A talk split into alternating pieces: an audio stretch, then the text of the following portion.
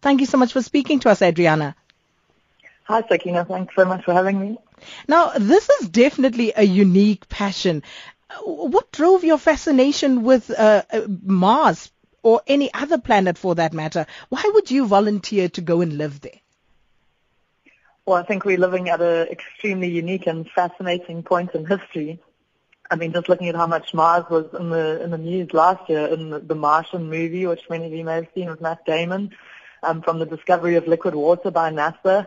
And now I believe that um, private corporations like the Mars One project, with whom I'm involved, have actually prompted NASA to um, be more forthcoming with their own Mars plans. So now we have uh, Elon Musk proposing to send humans to Mars in 2025.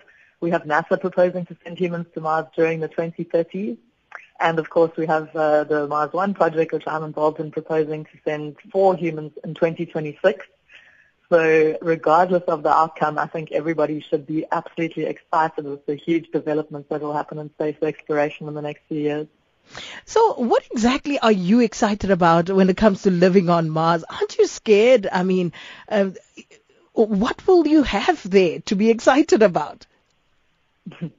well, I think humans have always been explorers from the first emergence of Homo sapiens in Central Eastern Africa around 200,000 years ago we've been exploring, we've been seeing what's over that river, what's over that mountain, going by ship, going by train, going by airplane, and by this point we've explored most of the surface of the Earth, and the next uh, destination is uh, clearly planet Mars.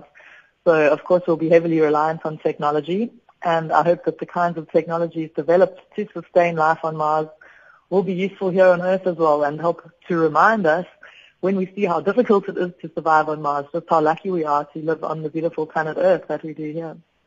And your family, Adriana, how have they responded to this? Oh, they're very supportive. Thanks to my dad, I'm actually giving him some feedback on a science fiction novel that he's writing based on my experiences.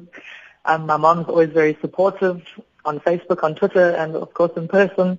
So uh, yeah, I can. I'm very grateful to my family for always being supportive in everything I do. And are you not concerned about the fact that you can't exactly hop onto a plane or a boat, as you said, to come back home? Um, yeah, so that will be one of the priorities of the people who move to Mars will be to begin to set up the infrastructure necessary for multiple return trips. So in the beginning, it will of course be very basic, and I mean, I remember various, uh, I referred to various sort of settlements on Earth that started off very basically and then grew into, let's say, Cape Town City, for example, um, which was once a very basic sort of settlement as a stopping point from Europe to India.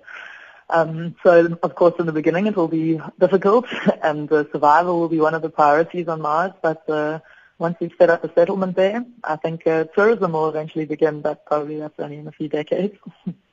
And, and speaking of it being difficult, how are you anticipating life on Mars without family and friends? Yeah, so uh, you will be in com- you will be in constant communication with Earth. So you'll be able to send video clips of what you're doing through YouTube, and you know check your email and make posts on Facebook and Twitter. Um, but of course, it will be a huge challenge to only spend time with those at first three, and then of course more and more people come people who are living on planet Mars. But I think in this era of electronic communication, many of us keep in touch with friends purely uh, online anyway. Um, so although that face-to-face opportunity will be not as available on Mars, um, yeah, I think it's definitely possible to stay in touch.